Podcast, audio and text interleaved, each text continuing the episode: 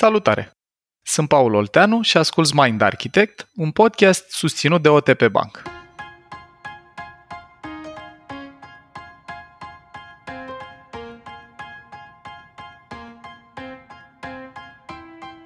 Ai fost vreodată la o întâlnire de la care, deși cealaltă persoană părea potrivită pe hârtie, te-ai întors dezamăgit ca și cum lipsea ceva? Sau ai fost vreodată într-o relație în care, deși părea că nu aveți nimic în comun, te-ai îndrăgostit și nu te puteai opri din a te gândi la respectiva persoană? Sau poate ai observat că majoritatea persoanelor care te atrag au în comun un anume tipar. Discutăm adesea despre parteneri compatibili sau incompatibili, despre atracție și despre chimie, însă ce reprezintă acestea mai exact și care este mixul perfect pentru o relație fericită? Haide cu noi, aflăm împreună în acest episod.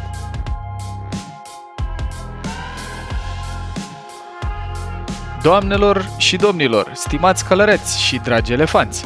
În acest episod vorbim despre o temă pe care eu cred că o aștept de la sezonul 1 al Mind Architect și anume atractivitatea și compatibilitatea în relații de cuplu.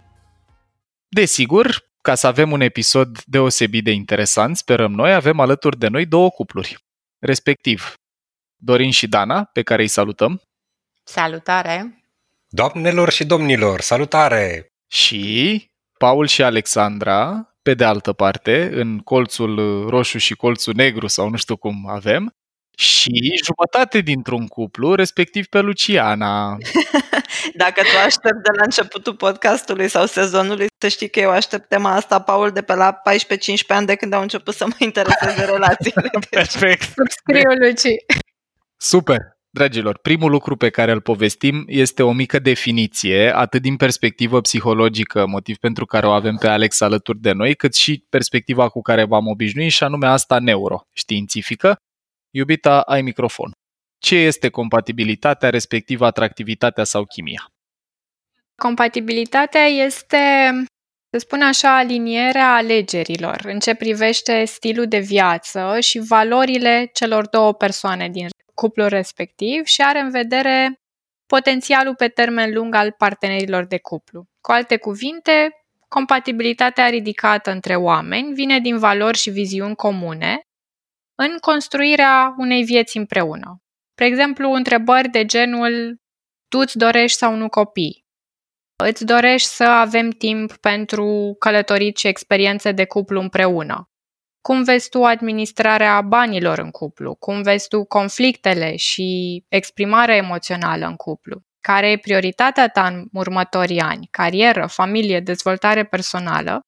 Toate întrebările și mai ales răspunsurile la aceste întrebări în care îl cunoaștem pe celălalt, îl descoperim și în același timp și el ne descoperă pe noi și în momentul în care aceste viziuni și răspunsuri sunt aliniate, compatibilitatea între cei doi parteneri este una ridicată. Bun. Vreau să dau și eu una neuro lângă asta psihologică și după aia mergem la atractivitate să le avem una lângă alta. Din perspectivă neuroștiințifică, compatibilitatea o putem vedea în două feluri. Pe de o parte, e cât de puțin efort depun cei doi parteneri din relație să facă lucrurile să meargă. Vă reamintesc, dragilor, că elefantul, structurile noastre subcorticale vechi de sute de milioane de ani, au ca misiune biologică, printre altele, supraviețuirea și supraviețuirea are loc cu mult mai mult talent dacă reduci consumul de energie. Și atunci e lezne de înțeles de ce doi oameni care amândoi resimt plăcere din a călători sau care amândoi au un nivel de energie similar pot fi mai compatibili decât unul care are nivelul de energie de 10% și altul care îl are de 50%. Unul care, și aici nu e, orice referire la persoane în viață sau cum era, orice asemănare e pur întâmplătoare, dacă unul dintre ei în vacanță vrea, de exemplu, să trezească, să meargă la micul dejun și ălălalt în vacanță tot ce își dorește e să doarmă cât mai mult, diferența asta de preferință, pasiune, motivație duce la consum de energie. Acum, nu orice diferență de felul ăsta e neapărat problematică și aici vin la a doua perspectivă neuroștiințifică despre compatibilitate, pentru că dacă partenerii a doi de relație agrează că tu ai mai multă înclinație la X eu am mai multă înclinație la Y. Hai să ne repartizăm energia, înclinațiile astea după cum ne e cel mai bine și nu se simt amenințați practic de diferențe, dar țineți minte că elefantul cam vede ce e diferit drept amenințător, acolo poate să fie chiar o oportunitate dacă oamenii au preferințe fie de personalitate, fie energetice diferite. Dar dacă, de exemplu, unul vrea copii și unul nu, asta o să ducă la foarte mult consum de energie, cortizol, stres, adrenalină, poate chiar în conflicte, și acolo compatibilitatea scârție. Da, atractivitatea sau chimia, Alex, ce sunt? Chimia e văzută drept conexiunea asta emoțională și fizică, prezentă atunci când două persoane sunt împreună și, practic, în momentul în care există un grad ridicat de chimie, acea conexiune puternică duce la emoții intense între cei doi parteneri. Pe de altă parte, ce știm este că atractivitatea asta, chimia pe care o avem în relație cu o altă persoană, ea vine din zona asta inconștientă și e tendința noastră de a căuta familiaritate în partener. Pentru că astfel, cum spuneai și tu în mai multe episoade, elefantul nostru caută familiaritate, mhm. caută să se simtă în siguranță. Prin urmare, noi nu ne vom simți atrași neapărat de partenerul care pe foaie va scora cel mai mult, ci cel pe care inconștientul nostru, elefantul, îl găsește drept cel mai familiar dintre tiparele pe care noi ni le-am creat deja în memoria noastră inconștientă. Hai să le legăm cu un exemplu concret. Eu pot, de exemplu, observându-mi tiparul de atracție, Asta Freud aici a avut un pic de dreptate. El a și greșit cu multe lucruri, dar a avut și intuiții geniale și una dintre intuițiile astea geniale e că avem înclinația să ne simțim atrași la nivel inconștient, adică domnul elefant se ocupă cu asta, de oameni care ne aduc aminte într-o formă sau alta de îngrijitorul nostru semnificativ de sex opus, care cel mai frecvent era mama, respectiv tata. Și dacă eu, de exemplu, mă uit la mama și văd că ea are o energie caldă, blândă, iubitoare, dar care are și doze de impredictibilitate sau strictețe, în care nu primesc ușor apreciere și trebuie să depun un pic de efort pentru asta, elefantul învață prin repetiție și asociere. Eu încep uh, automatizările sau începe să mi se construiască tiparul ăsta la un moment la care pot nici măcar să n-am amintiri.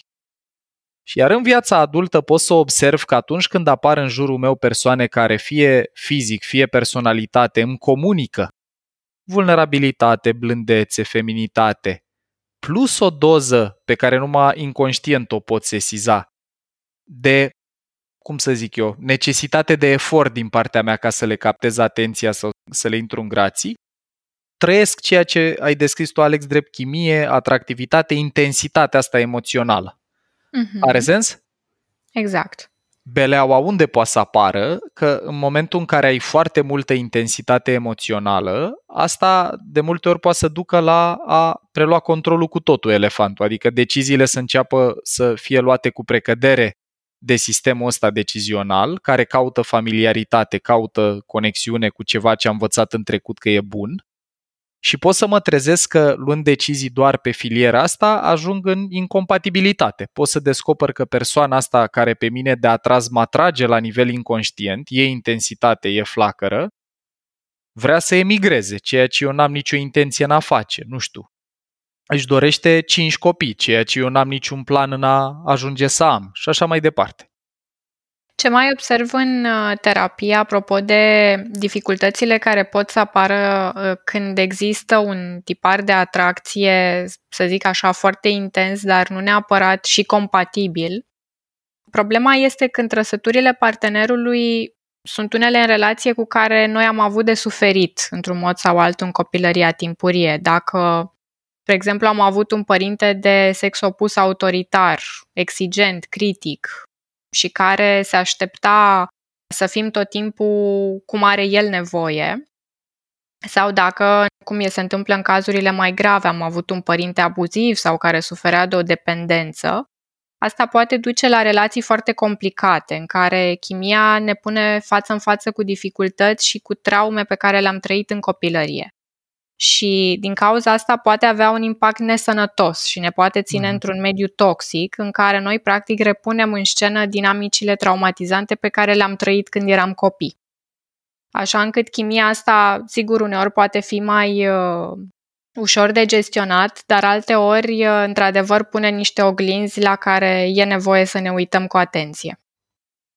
Ce mi-au eu din ce descrie că la nivelul ăsta inconștient, elefantul nostru caută familiaritate în general, doar că dacă familiaritatea e cu ceva toxic, e cu atât mai important să-ți dai seama și, povestim noi mai târziu, să încercăm să reedităm tiparul pe care inconștient îl căutăm.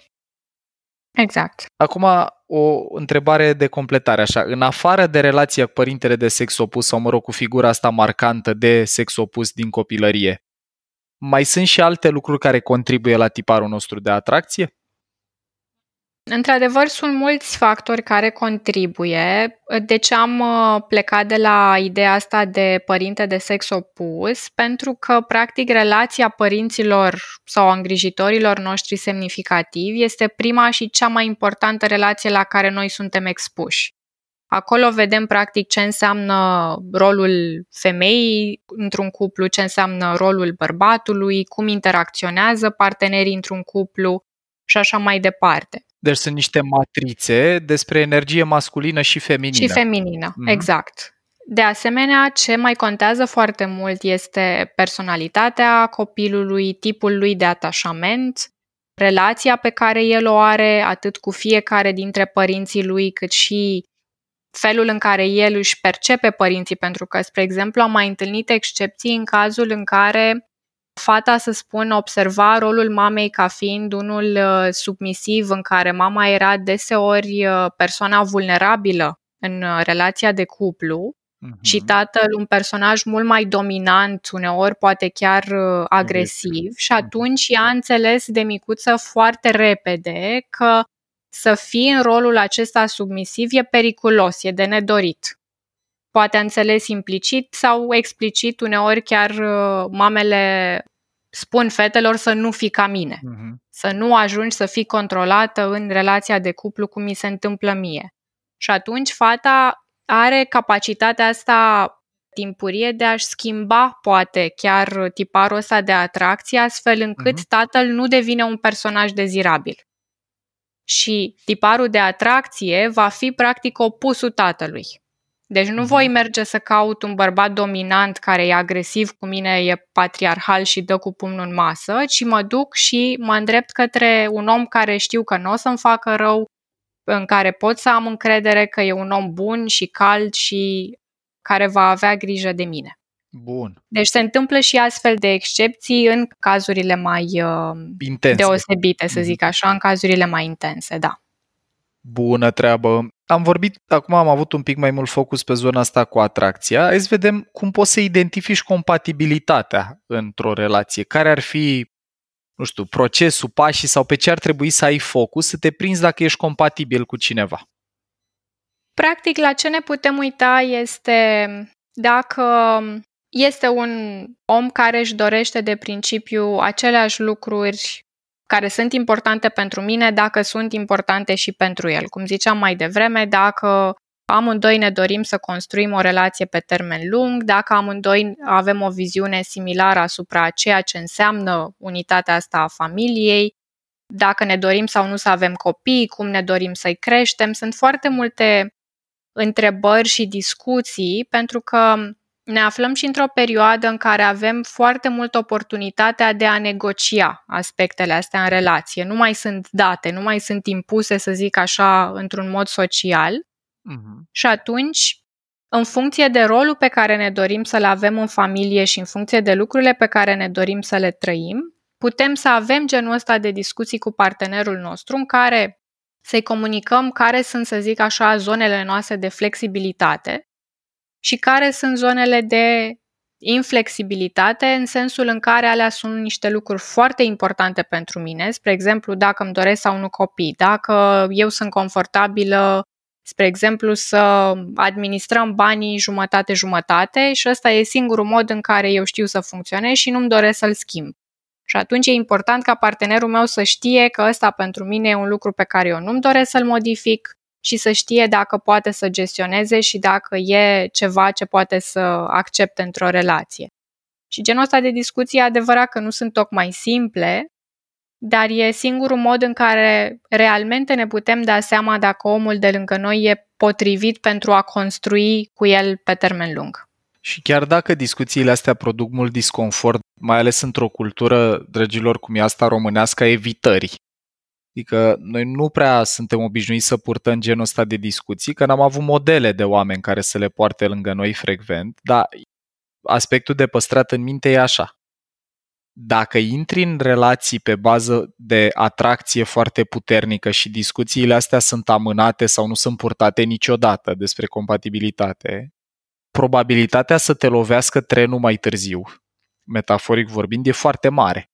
Că poți, de exemplu, să-ți dai seama că tu ai intrat într-o relație cu un om cu care totul a mers între ghilimele, de la sine. De la sine înseamnă elefant, pilot automat, potriveală noroc, pe tipare inconștiente și când ajungem la primele turbulențe, fie că sunt de ordin financiar, fie că sunt de ordin emoțional, că sunt legate de apariția copilului sau altceva, să-ți dai seama că ai investit o grămadă de energie și timp într-o relație în care ălălalt are zone nenegociabile, diferențe ireconciliabile, fix antagonice ție.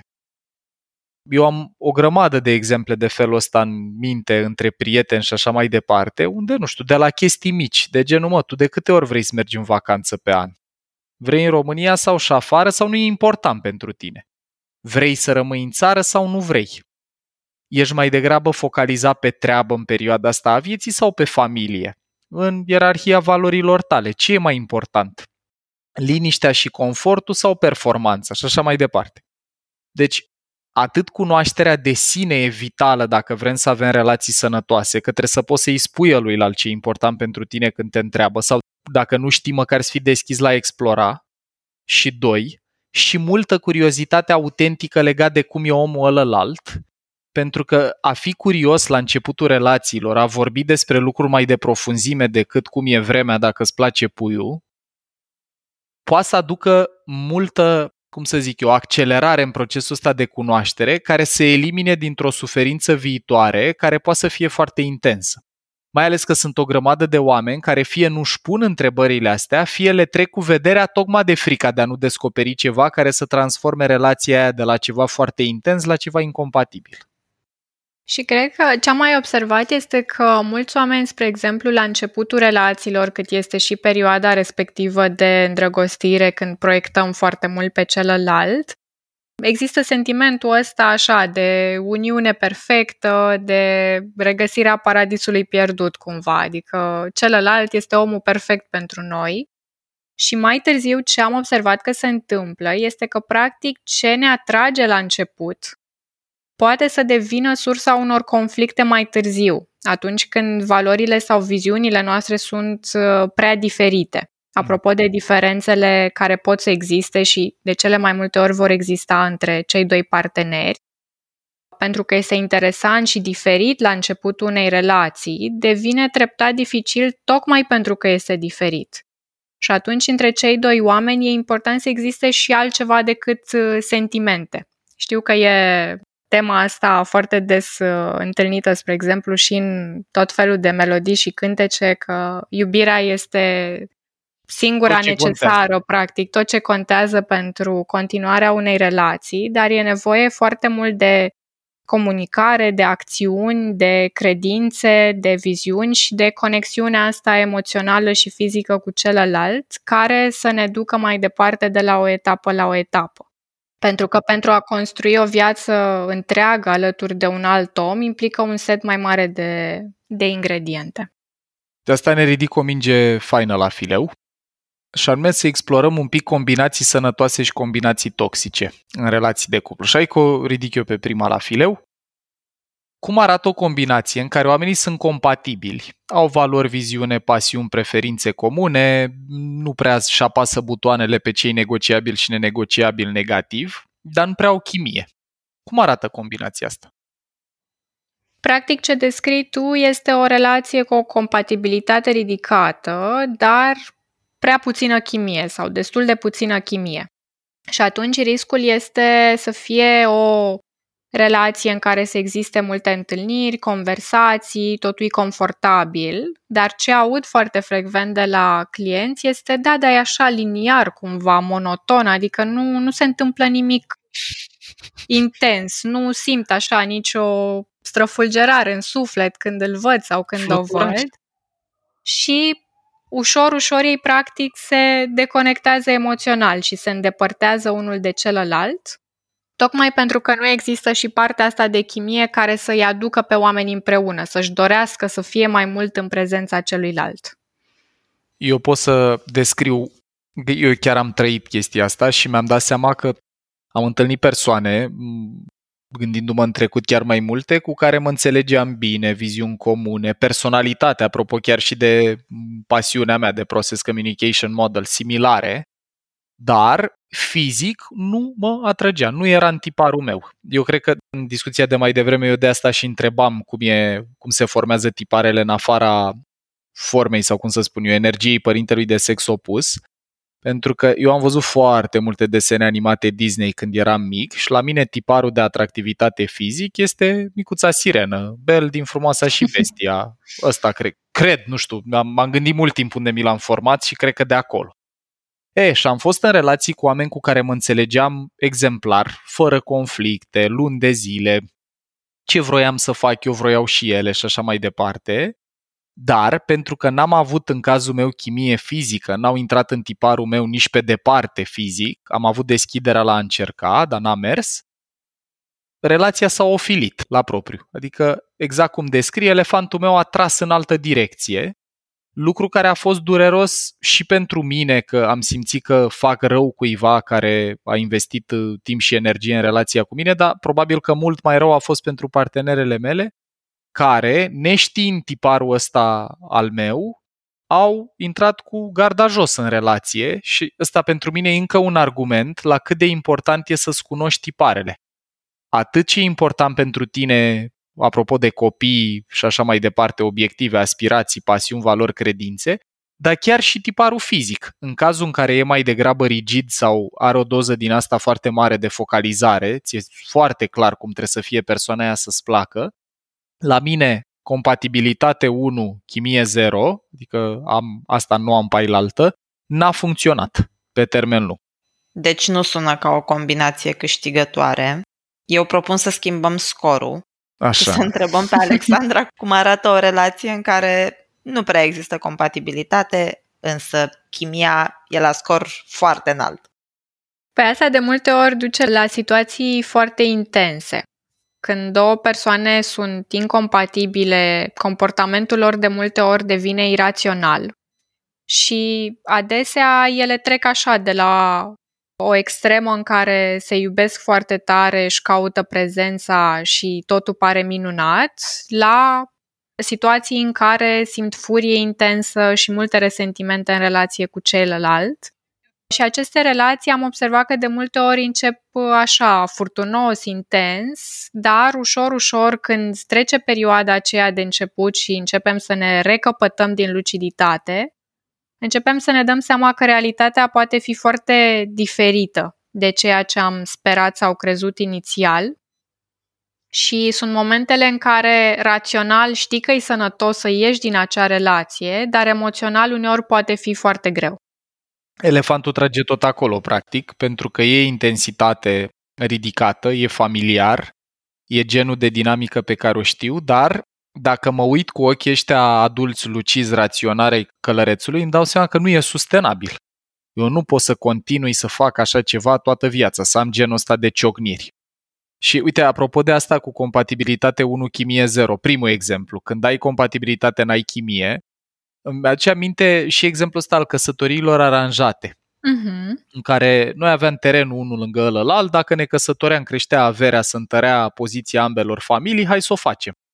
E, acolo, atâta timp cât curentul romantic nu, cum să zic, amplificase valoarea pe care o punem pe chimie, că acum suntem în extrema altă. Toate filmele americane sunt cu oameni care au super multă chimie, compatibilitate în general puțină, să zbată, apare conflictul dramatic, arcul narrativ și în film să termină cu ei împăcându-se, dar nu vezi ce se întâmplă după.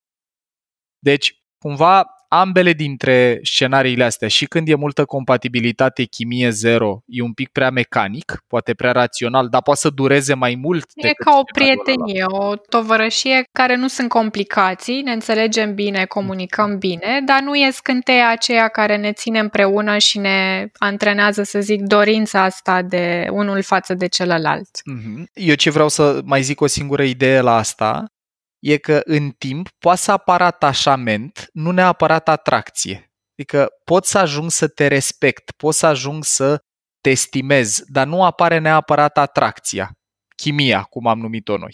În situația cealaltă, ciognire, intensitate, la bine și la rău, ardere intensă, care Mhm. poate să ducă în funcție, mă rog, și de cât de mare e lipsa de compatibilitate, la lucruri dramatice. Sunt fix relațiile cu urlete, cu țipete, cu ciogniri, cu foarte, foarte multă intensitate, dar care pe termen mediu-lung ne prăjesc. Burnout emoțional, de la cald la rece, de la rece la cald. Da, e tipul ăla de combinație la care se zice că își rezolvă problemele în dormitor, de exemplu? Cam da. Exact, pentru Cam că da, asta nu? practic îi ține împreună și s- știu că e elementul la care se pot întoarce, dar ex- exact cum spune și Paul, pe termen lung e nesustenabil pentru că răul pe care îl acumulez în toate conflictele și situațiile tensionate, ușor, ușor nu va mai putea fi compensat de faptul că avem un singur plan al relației pe care ne înțelegem. Bașca, vor veni momente în viața oamenilor lor în care s-ar putea ca dormitorul să devină inaccesibil, gen, Gen când apariția- apare un copil. Exact, exact, când din motive logistice s-ar putea să fie greu să ne re, cum să zic, împăcăm și recapacităm relația în sensul fizic pe care știam să-l accesăm. Și ajungem la combinația numărul 3, unde mie îmi vin în minte doi oameni prezenți aici, și anume compatibilitate 1, chimie 1, situația în care există ambele. Dragilor, aveți microfonul.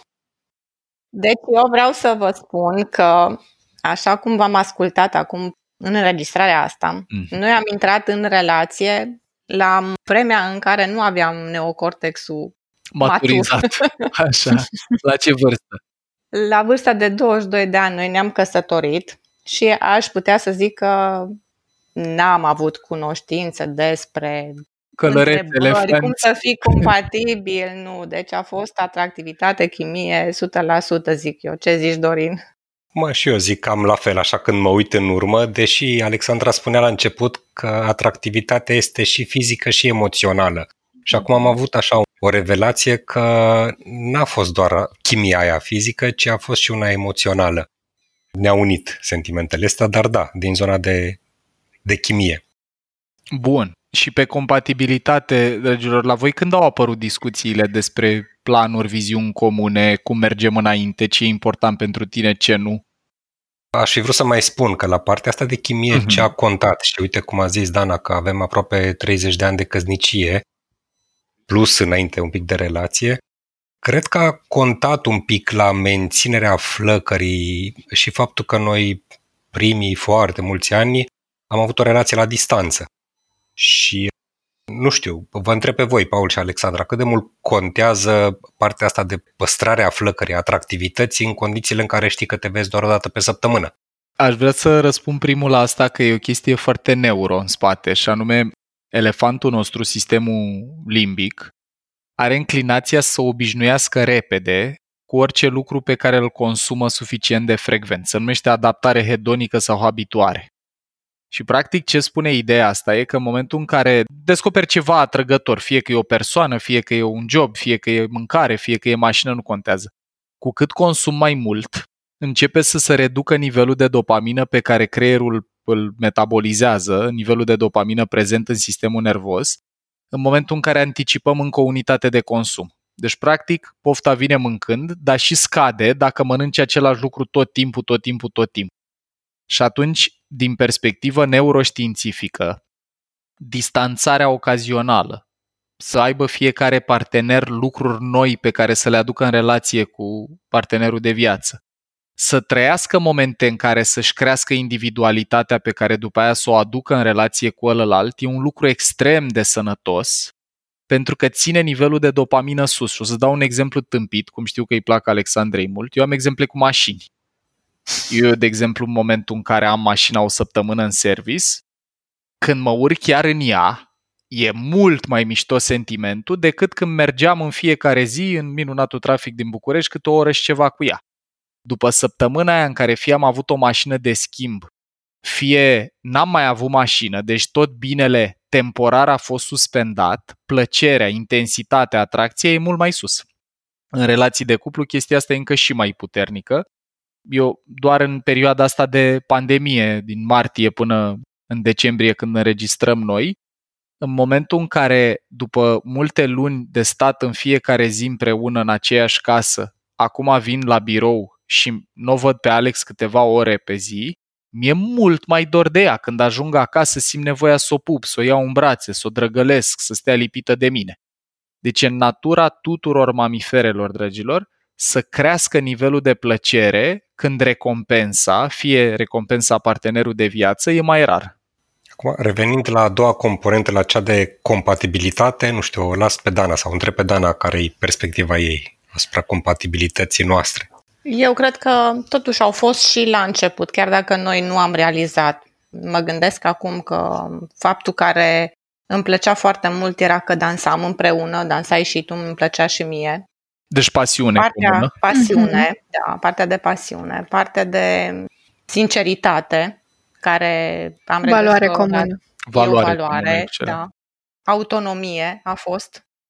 Faptul având că în fiecare vedere că- dintre voi Noi ne-am căsătorit când eram studenți, eu eram studentă la Timișoara, Dorin în Sibiu și de la bun începutul relației a fost o autonomie foarte bună între noi. Mhm. Deci existau și la început, poate, dar nu le-am conștientizat. Avem și multe puncte diferite, dar sunt multe care le avem și împreună. Mhm. Aș adăuga ce am descoperit ulterior și componenta de personalitate. Exact, ce mă bucur că ai Da. zis asta. Asta am conștientizat-o ulterior după ce, bineînțeles, l-am cunoscut pe Paul și am învățat modelul PCM și am aflat cu plăcere și cu surprindere pozitivă că ambii avem aceeași bază, adică harmonizer. Și asta Da. cred că a contat ca și compatibilitate. Asta A e foarte contat, fain. a contat. La ce ajută genul ăsta de compatibilitate e că dacă amândoi percepeți lumea puternic în emoții, care e sistemul perceptual al bazei de harmonizer, asta vă predispune pe amândoi să aveți focus similar pe viața emoțională, să trăiți emoții cu intensitate ridicată. Baza asta vine la pachet și cu o nevoie puternică de apreciere personală. Spunem lucruri de bine despre mine, oferăm atenție, oferăm timp și având-o în comun, partea frumoasă e că apare puțin consum de energie în a-i satisface celuilalt nevoi foarte importante, că și tu le ai. Asta e partea faină când uh, personalitatea e într-o oarecare măsură similară. Și diferențele sunt faine, dar niște similaritate reduce consumul de energie și poate să facă mult bine, mai ales pe relații puternic încercate, cum sunt cele în perioada asta de pandemie, când înregistrăm. Și în legătură cu ce spuneai tu la început, Paul, cât de puțin efort depui într-o relație, acolo da, eu ne regăsesc, să zic așa. Nu am depus foarte mult efort. Aș spune că spre deloc. Excelent! Cel puțin la început, să zic, nu știu, Dorin, 10-15 ani, era efortul, într-adevăr, că ne doream amândoi să ne depășim condiția socială sau că am tras amândoi în aceeași direcție. Dar ca și efort de relație sau de, Creștere Trăit. împreună. de creștere împreună, a fost o încredere foarte mare între noi. Referitor la partea de copii, nu i-am planificat. A venit Dani după 5 ani Mhm.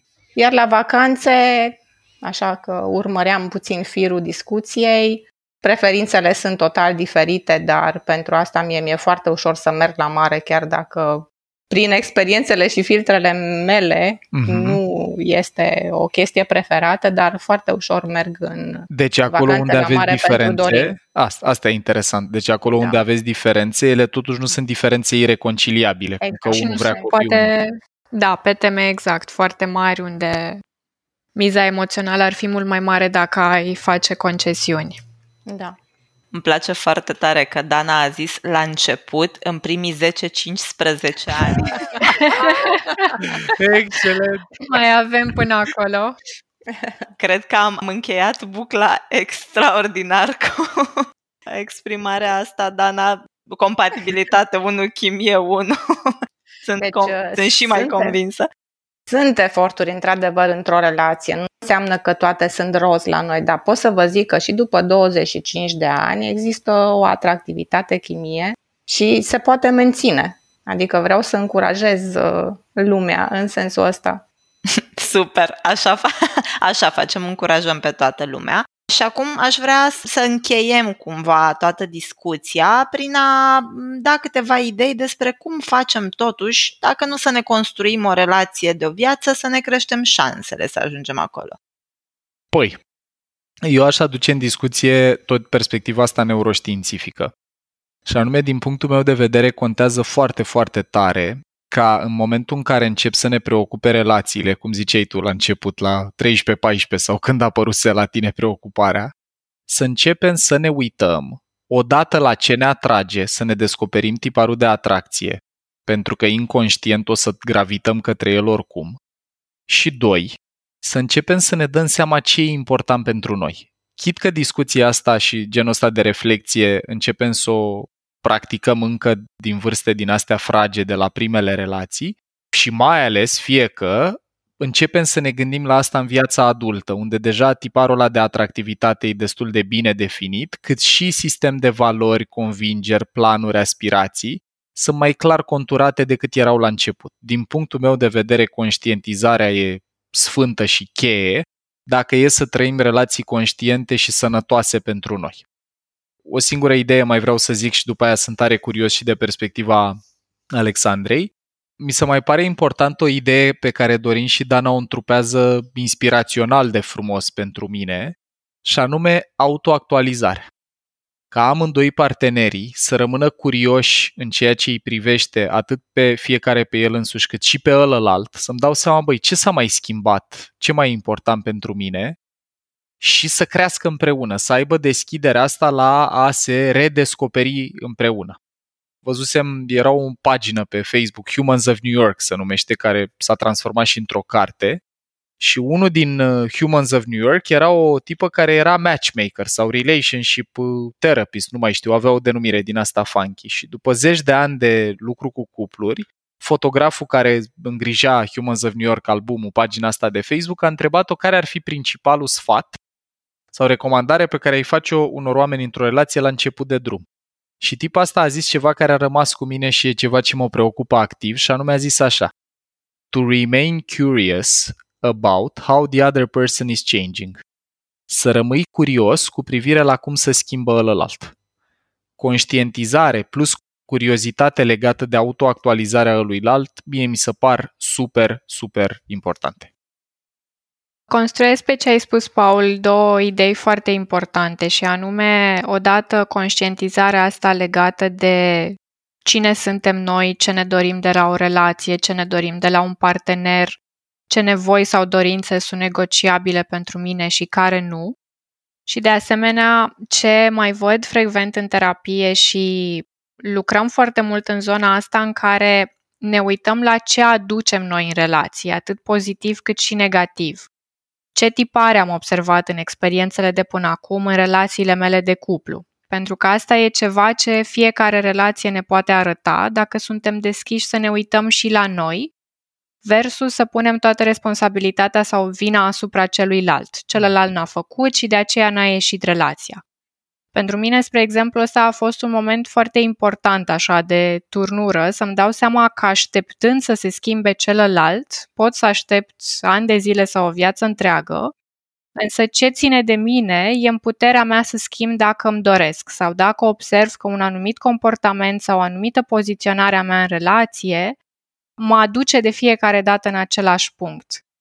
Și, ei bine, aici procesele terapeutice ne pot ajuta mult să vindecăm, spre exemplu, anumite răni pe care inconștient le putem aduce în relația noastră de cuplu, pentru a reuși să avem relații cu oameni într-un fel cât mai sănătos.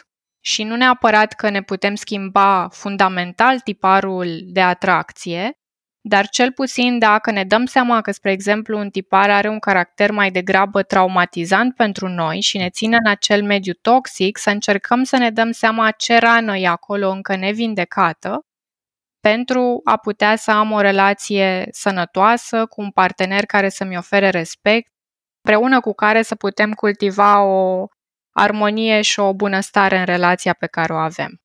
Pentru că, uite, spre exemplu, aici, tot din exemplu personal, pot spune că eu și Paul, ca la nivel de compatibilitate, cel puțin ca personalitate, uh-huh. dacă tot vorbeam de PCM mai devreme, noi avem un singur etaj în comun în primele trei și anume thinker Deci partea asta de date cu logică în care să vorbim lucruri cât mai uh, analitic, cât mai clar, cât mai concret. Actual, obiectiv, da. Care, într-adevăr, pentru mine, pe care l-am pe etajul 3, e un mai mare efort decât pentru Paul, uh-huh. dar ne-am dat seama că noi ne dorim foarte tare relația asta și eu rezonez foarte mult cu ideea că partenerul nu e neapărat ceva ce se găsește așa ori și cum, ci îl și alegem. Pentru că la un, noi ne-am dorit foarte mult relația și atunci am încercat să găsim modalități de a vorbi unul cu celălalt despre lucrurile care poate ne dor sau pe care ne-am dat seama că le aducem în relația prezentă din relațiile din copilărie. Deci ce ne-a ajutat și ne ajută mult pe Paul și pe mine în relația noastră de cuplu este să vorbim despre toate lucrurile care pot apărea ca diferențe între noi și să încercăm să avem grijă să nu îi accentuăm celuilalt și mai tare zonele sensibile. Pentru că fiecare om are bagajul lui de purtat și e important să avem grijă și respect pentru trăirile și experiențele dificile ale celuilalt. Și aici putem avea în vedere două maniere în care putem face asta. Odată prin comunicare sinceră și deschisă cu celălalt despre ceea ce trăim, ce se întâmplă în interiorul nostru, să zic așa, în situația în care apar diferențe importante între noi. Și doi, ce e dispus fiecare din cuplul respectiv să facă. Cât efort e dispus fiecare să pună în a face relația respectivă să meargă atunci când ne confruntăm cu diferențe. Și mai zic una și vă pupăm o idee extrem de importantă pe lângă asta că relațiile nu merg de la sine, ci presupun efort, unde, dragilor, pentru toată lumea care atunci când Alex a pronunțat asta a zis, hai mă, mă lași să mai depune efort și acasă, știu eu că merge de la sine, de la MTV. Eu am fost fanul ideii astea mult timp și exact prin reflexia de care vorbeam și conștientizare, am ajuns să observ la un moment dat că indiferent cu cine începeam o nouă relație, în maxim 2 ani, să scufunda vaporul. Și după aia mi-am dat seama că nu o să găsesc pe cineva cu care o să meargă de la sine, pentru că probabilitatea să găsești pe cineva cu care ai și atracție și compatibilitate perfecte e destul de mică și am acceptat ideea de efort. Dar ideea care pe mine m-a ajutat să trec de perioadele de efort intens, când elefantul se opunea lipsei de familiaritate și atentatelor la butoane sensibile emoționale, a fost ideea asta cu care am vrea să vă și lăsăm, și anume Aduceți-vă aminte cât puteți de frecvent, zilnic, preferabil, când vă uitați la omul de lângă voi, să vă focalizați atenția pe ce e bun la omul ăla și pe motivele pentru care alegeți să fiți cu el în fiecare zi. Pentru că elefanțelul are, în natura biologiei noastre și a negativity bias-ului, înclinația să pună de trei ori mai mult focus pe ce e nasol. Și cele mai multe relații de cuplu, dragilor, fie că au atracție și compatibilitate sau nu, nu se termină pentru că există rău sau efort, așa cum am crezut eu mult timp, ci pentru că oamenii uită să se concentreze pe ce e bine. Așa că, indiferent dacă sunteți într-o relație de lungă durată sau într-una la început, uitați-vă la ce e bun la omul de lângă voi și încercați să amplificați lucrul ăsta în capul vostru, pentru că e cea mai sigură variantă să creșteți atât atracția cât și compatibilitatea. Ai ascultat un episod din podcastul Mind Architect al lui Paul Olteanu și al invitaților săi, Dorin, Dana și Luciana. Dacă ți-a plăcut acest episod și îți dorești să afli mai multe, te invităm să descoperi pe mindarchitect.ro un ecosistem de învățare creat special pentru cei care vor să facă neuroștiința și psihologia parte din viața lor de zi cu zi. Podcastul Mind Architect poate fi ascultat în continuare gratuit pe rețele de podcasting precum Spotify sau Apple Podcasts, pe canalul de YouTube Mind Architect sau pe mindarchitect.ro. Și dacă ai în preajma ta alte persoane care crezi că ar avea de câștigat din genul acesta de cunoaștere, ne-am bucurat tare să le dai și lor un share. La episoadele de podcast contribuie cu vocea sa și Vlad Bogos.